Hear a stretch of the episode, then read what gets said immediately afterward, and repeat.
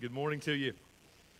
We are glad you're here with us this morning. And um, to kick us off this morning, I want to get uh, an image in your mind, and it's this, uh, this thought of old pro athletes that don't know when to, to quit. They call it quits to hang up their cleats. The, uh, and so every offseason, there's a slew of pro athletes that are facing the consequences of aging, right? And they have to ask the question is it time to face reality that I can't perform the way I thought I could, and it's time to hang up the cleats, right? So, and for us, where we're sitting, if uh, I don't think any of us, I don't know if any of us are pro athletes, I'm certainly not, uh, but I'm sitting there thinking, man, you've made millions. You've done everything that you could accomplish. Like you've performed well, you've done all these things. Why not call it quits and just enjoy the rest of your life? But for them, it's a different story, right? It's not the same because their whole life they've trained for this. This has been their dream. This is what they've been working toward. They've, they've trained to perform and they've performed to win. And they can't see what's on the other side of that reality because that's been so much a part of who they are. But for me, I mean, I was never much of an athlete and I loved soccer. That's been my main sport, grew up playing it. And I'm now getting to the age where I have to face the reality that the cleats probably don't need to come on much anymore, right? So my oldest son plays soccer. He can now shoot the ball with more power than me. I have to admit it. It's, con- it's concrete evidence. We actually had it clocked uh, and timed. The, uh, and I had to face reality. You know, my touch is getting slower. My first step's getting slower. Eli now can juggle the soccer ball more than me. All my kids probably have a greater first step. I see it when, uh, when I try to chase them around the house. It just isn't as fast anymore. Um, and the reality is, is when they hit contact and they hit their bodies hit somebody else, I'm sore for three or four days, and they, it's nothing to them, right? And it's not hard for me to face that reality because there's so much more to my life than just that sport I used to play. But for many top athletes, facing reality is dying to a dream because it's difficult for them to see what's beyond that reality. And this is a true for all of life. It's very difficult for us to face realities in front of us if we're not sure what's on the other side of them. And if you're joining with us for the first time, this is, uh, we've been in a series through the book of Ecclesiastes. It's a wisdom book in the Bible. And this meets us where we are in Ecclesiastes. So we spent the first three weeks of our series looking at kind of a framework to understand this wisdom book, where this teacher was central and it was going on this quest. And on this quest, he discovered a sense of futility in the world, and then he found hope as well. And we spent the next five weeks after setting up that framework talking about all the harsh realities in this world, things that, that make life really difficult and really keep us from finding true satisfaction in life. And so this week and for the next few weeks, we're going to transition to how do we navigate this futility in the world with hope. And so, our big picture summary, and we didn't plan this, but this fits perfectly with where we're going today on Easter Sunday.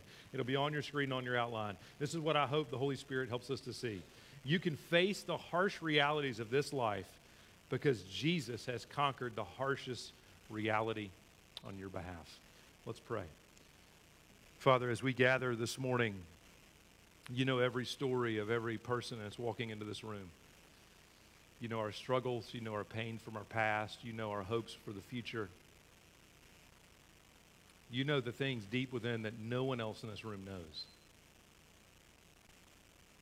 And Father, you came to pursue each one of us. And you are at work in us. And so, Father, I ask that you would do what we have no power to do, which is to make your word come alive in our heart this morning, to show us a sense of what it looks like to face the reality of the harshness of this life, but to do it with hope because we know what Christ has accomplished for us. God, churches all over central Kentucky are gathering to preach about the resurrected Savior. God, I pray that you, that your word would be proclaimed and you would meet each one of us here. We need you. Amen. So we're going to begin with the harsh realities of this life that we can face them. And we, we need a little short recap up to our chapter that we're looking at in Ecclesiastes in chapter 6 of what's been happening. I want to begin pointing back to chapter 1, verse 3, which says, What does a person gain for all his efforts that he labors at under the sun? So there was a quest that this teacher who had all the resources in the world at that time, wealth and wisdom, to go after. And he set on this quest to see what is worthwhile in this world to live for. That's the word, what he means by gain. That's what he was after. That when it's all said and done, when life is up, what have I profited? What have I walked away with? But he says here, there's going to be a scope of this quest, a qualification of this quest. He says it's labors at under the sun. So in Ecclesiastes, that phrase means factoring out God. And so what he's saying here is, I want to go out into the world and factoring out God, I want to see what's worthwhile to live for. I want to pursue everything there is to pursue, understand everything there is to understand about the harshness of this life, and I want to come to conclusion what is worth having. That's his quest. And what we learned and what he said was the futility of it all. He uses this image of this, this word futile is a word that we don't use often, but it's an image that uh, is like a puff of smoke. There's something there, but you can't really grasp it. And this is what he ultimately says is that I pursued everything there is out there, and all it was just a chasing after the wind. It was, there was joy, there was some satisfaction, but the moment I tried to grab it, it evaded my grasp. And so he says everything is meaningless as a result. So, how did he come to this conclusion? Well, up to this point in chapter 6, and it's real important for us to understand this, to understand what he says in our passage today. But he observed these things. He observed that there's these limited pursuits in life that wealth, work, wisdom, relationships, you name it. We can search for to quench our thirst in these things, but they never deliver what we long for. They weren't meant to. And so he mentions these, he goes off on these pursuits. He talks about time and chance. That there's so much in this life that we have little to no control over. And oftentimes our lives are hurt by things that we had nothing to do with. So he says this, these, this harsh reality makes life difficult for us. Then he brings up injustice. And he draws the observation that the world is filled with injustice at every level. And the vast majority of human history has lived under an oppressive, oppressive regime that whatever you gain, they could take at any instant. Now, I know that's not most of our experiences in a representative democracy, but for the vast majority of the world, that's been the case in human history. And he observes that and sees that. And then he lists the harsh reality of them all death. That it stalks everyone and ultimately ends all our pursuits for gain. And so, up to this point in chapter 6, he recaps all these things and he says, This is why life is futile. But then he reaches this climactic point that's a shift in the book in, in 10 verses 10 through 12 in chapter 6. And I've wrestled with this passage, and, and the wording is confusing. As she read it, most of us in this room are probably like, What is this guy saying?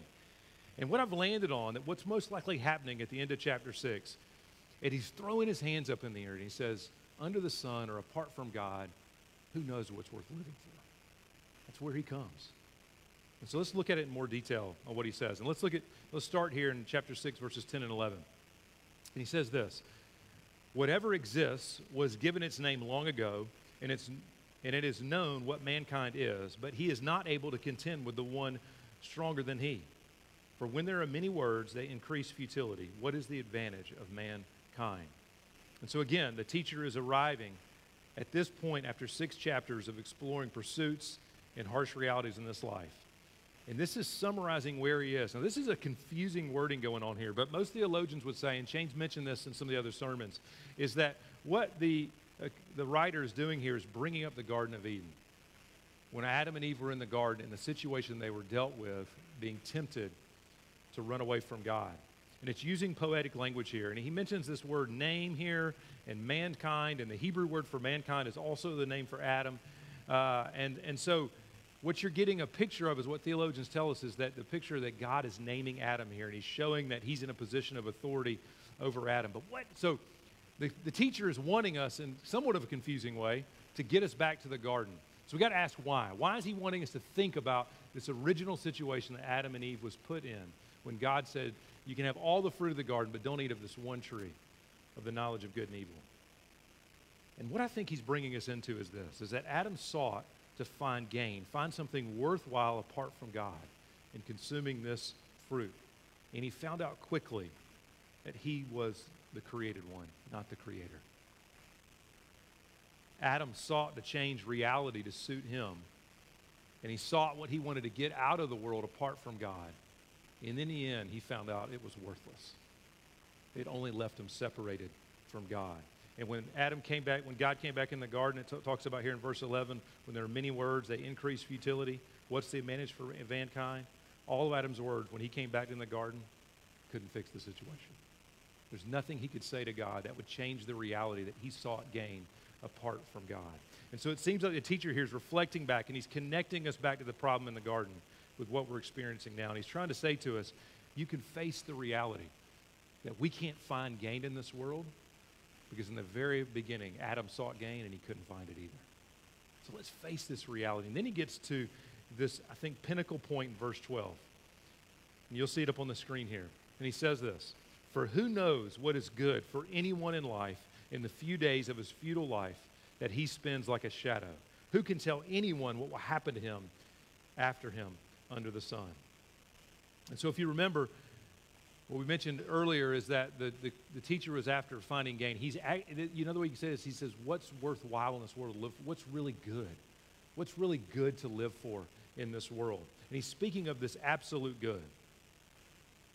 And his quest was to find it apart from God. But he lands on this conclusion. And it's a shift in the book. And he says, Who knows? It's as if he's saying, After all that I've done, I can't tell you who, where you can find what's worthwhile. Now, he's not all of a sudden becoming postmodern, right? And that would not even be a term they would have used then, where all truth is relative. No, what he's saying here, he's showing us once and again that if you factor out God, we're left grasping and we have nothing solid to hold on to. And I think what he's getting at is that you and I live in this broken world together. And everything he's experiencing, we experience. And so, who are you to tell me where to find good when you're under the same futility that I'm under? And there's nothing I can say that can break the shackles of futility for you as well. We're both in this hopeless place. Where do we turn? And I think what's happening here is that he is so fully engaged in these pursuits. This isn't a thought experiment for him that he gets to the end and he throws up his hands. It's as if he's saying, I have chased every single pursuit that you can chase under the sun, and they none of them have quenched my thirst. And on top of that, I look around me and I see what chance has done to people having no control of their life. I see the, the pain that injustice has wrought. And then I realize that every single one of us is aging and facing death, which will rob us of every gain that we thought we had in this life. And he gets to the place of desperation. Where do we turn now? That's the point he's bringing us to here. The teacher is wanting us to join him in facing this reality. And when I say facing reality, what we mean is this, and this will be up on your screen, is that facing reality means that we stare at these shackles of futility on humanity, which the teacher has shown us, and then we feel our desperate need for a rescuer. I believe that if you really face the futility of life apart from God and you don't distract yourself and numb, for, numb, numb yourself, it sets you up with this desperation to hear from God. There's nothing I can tell you out of my own experience that will break the shackles of futility that you experience. There's nothing that you can share with one another. We have a desperate need to hear from someone outside of the futility. And that's where the teacher is landing. But here's the difficulty it is very easy in a comfortable place like central Kentucky in the 21st century to divert yourself with enough pursuits that you don't really taste, that none of them don't quench and to insulate your life enough for a while from some of these hard things of life so that you don't have to face what he's faced and that you always feel maybe I can have something around the corner that will give me the hope that I long for. And what the teacher is saying is that you haven't faced the futility if that's the place you're at. Join me, see the futility, and it will set you up for this desperate need for a rescuer. My question to you have you reached this place? Have you reached the place that you have looked around at the pursuits that you can have in this life? And although they deliver some measure of fulfillment, that you've said, there's nothing there to quench my thirst.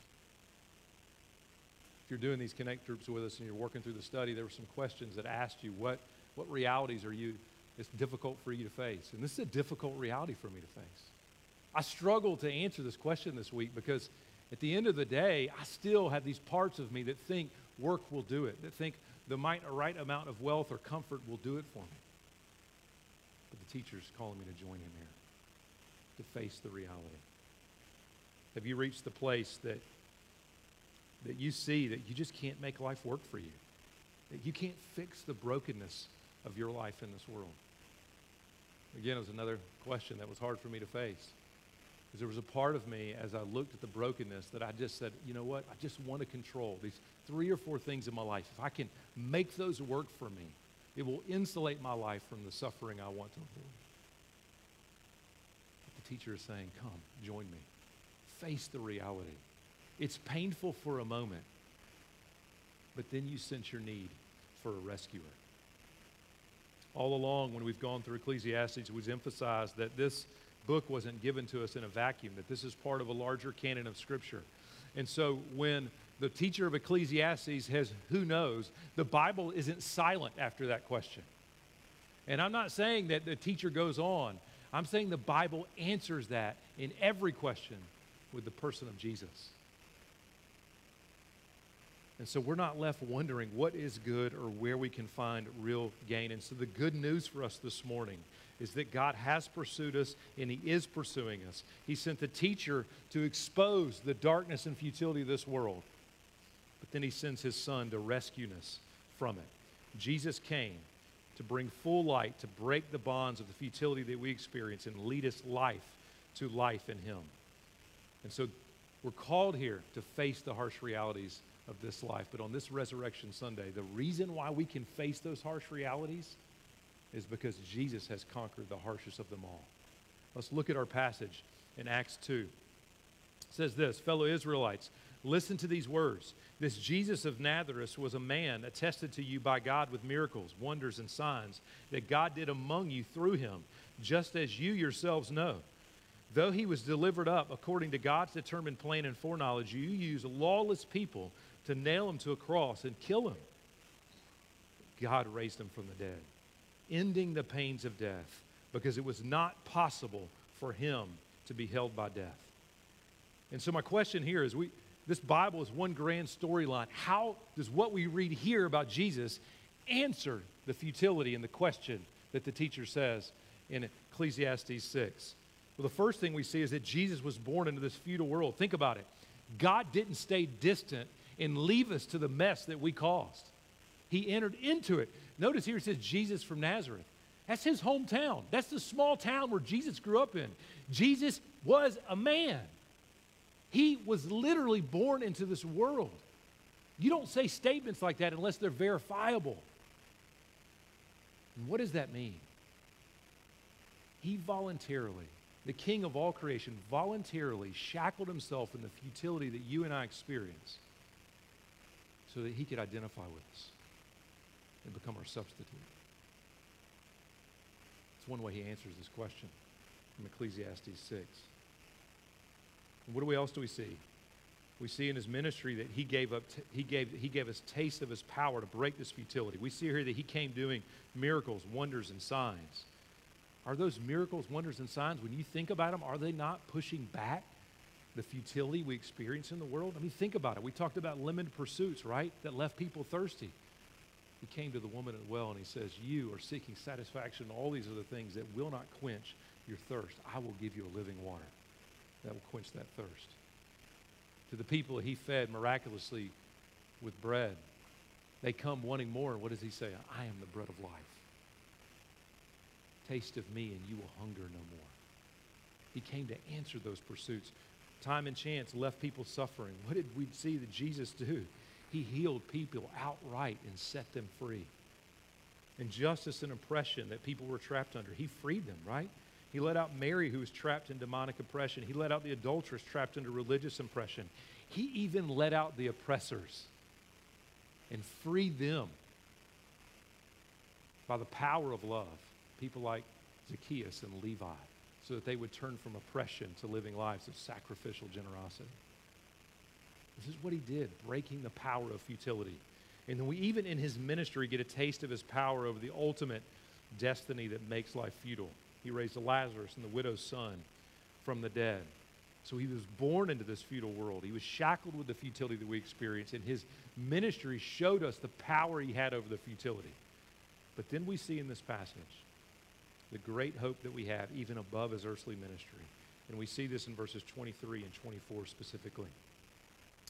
Though he was delivered up according to God's determined plan and foreknowledge, you used lawless people to kill him and nail him to a cross. So Jesus suffered the greatest injustice. He suffered as a sinner in our place, taking on the punishment for our sin.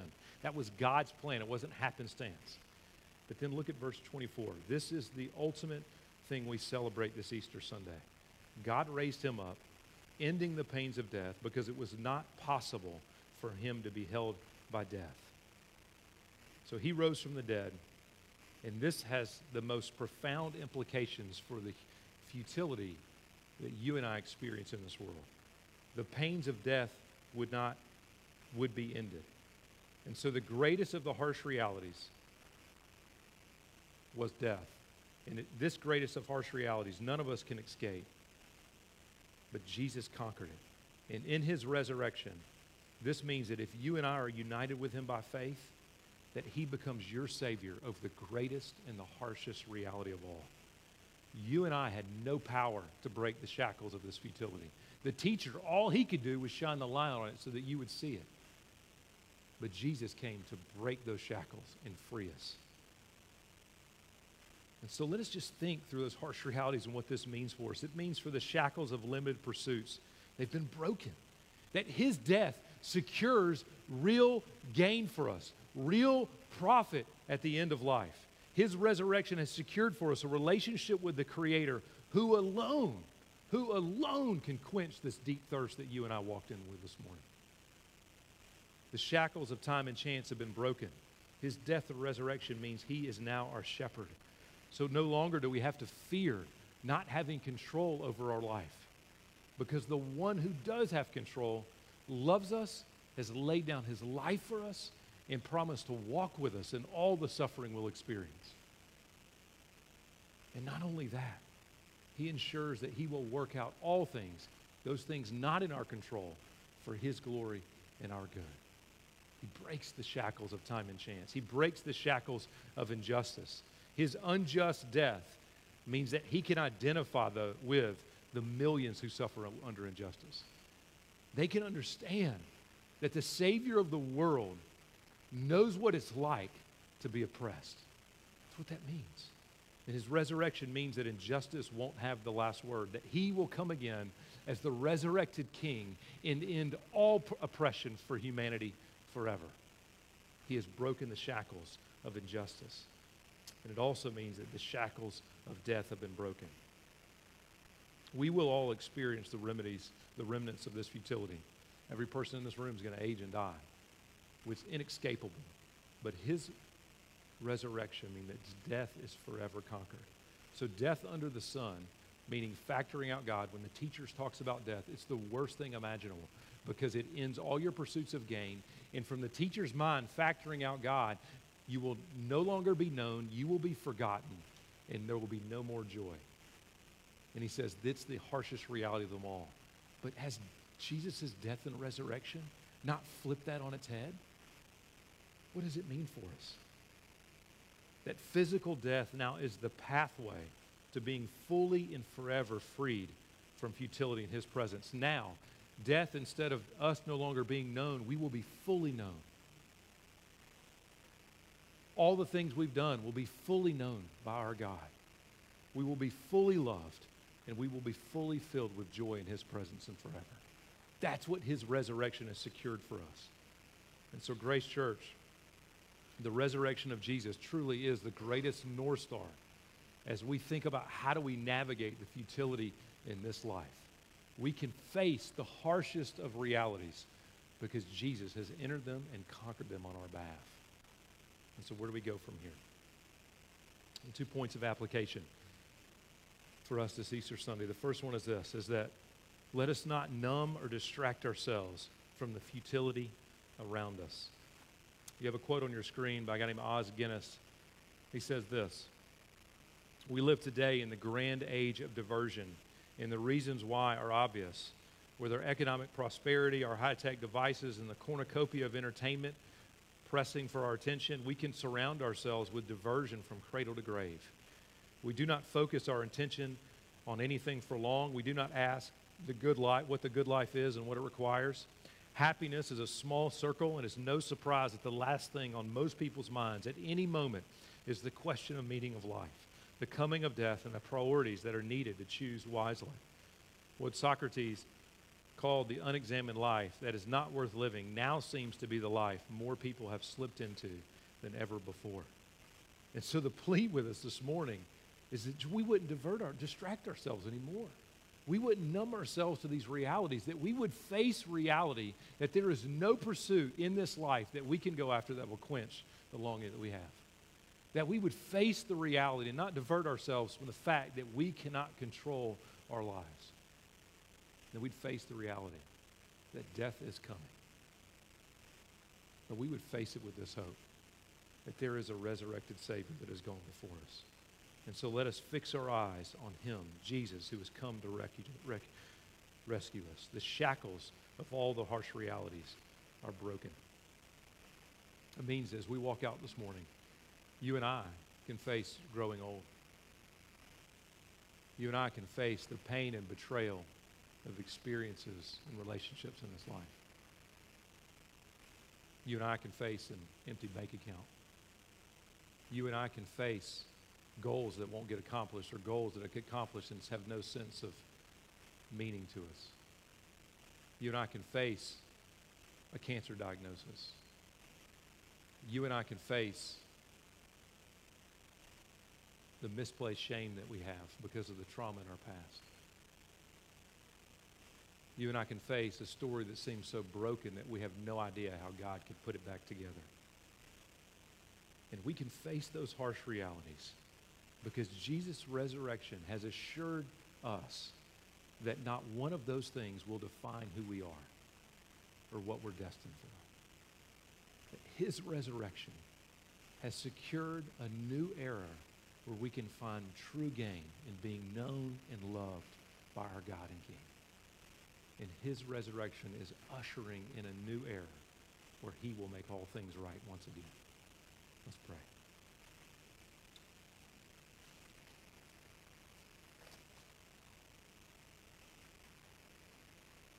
Father, there are a lot of different stories in this room, a lot of different backgrounds, but there are a few things that unify us.